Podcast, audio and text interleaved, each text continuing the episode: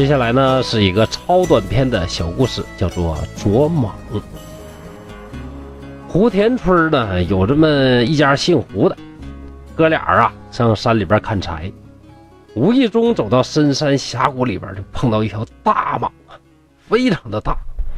这哥哥走在前面呢，一下就被这个大蟒给咬住了，脑袋呢就被大蟒含到里边。弟弟在后面一看，大蟒蛇呀，那条件反射。一下子转身的，吓得就想要逃跑。这个人就是这样嘛，所谓条件反射。据说呀，呃，如果一个司机开车，右边坐着的是他的至亲骨肉，自己的老爹，甚至自己的孩子，如果前方遇到危险的时候，他第一反应呢也会是向左打方向盘。那这个是无可厚非的，这个是人的一个天性，是一个条件反射，甚至大脑都是控制不了的。这个老胡家这个弟弟呢，也是一样，看到蟒蛇，第一反应也是转身逃跑。但是呢，一想不对呀，我哥呢让蟒蛇给咬住了，头咬住之后呢，就开始往下吞了。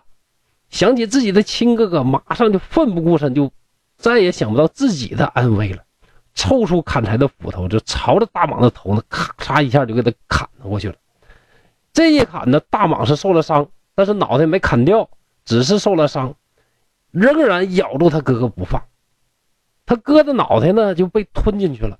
好在呢，这个肩膀还比较宽，蛇把头把这个他哥这个脑袋头吞下去之后呢，肩膀吞不下去，就卡在那个地方。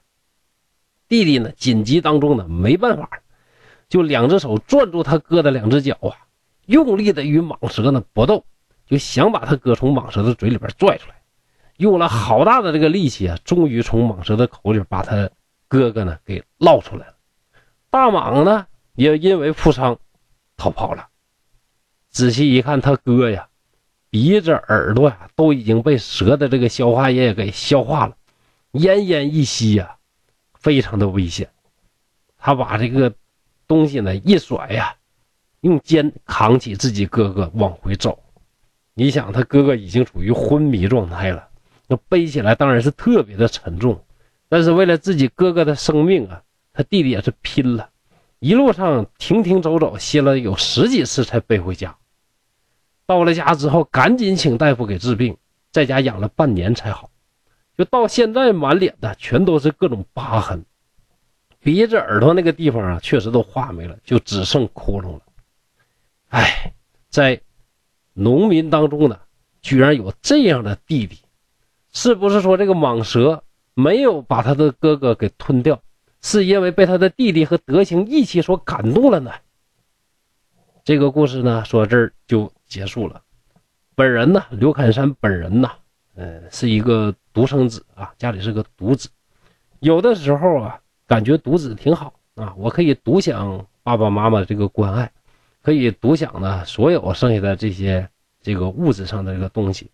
但更多的时候啊，非常羡慕家里边。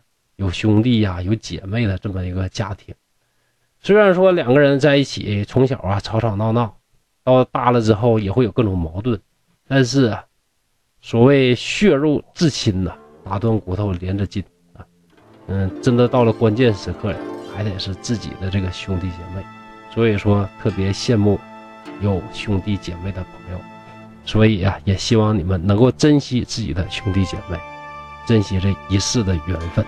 好，今天的东北话曲讲《聊斋故事》呢，就到这里了。我是刘汉山，希望大家继续关注，继续期待后面的故事。谢谢大家。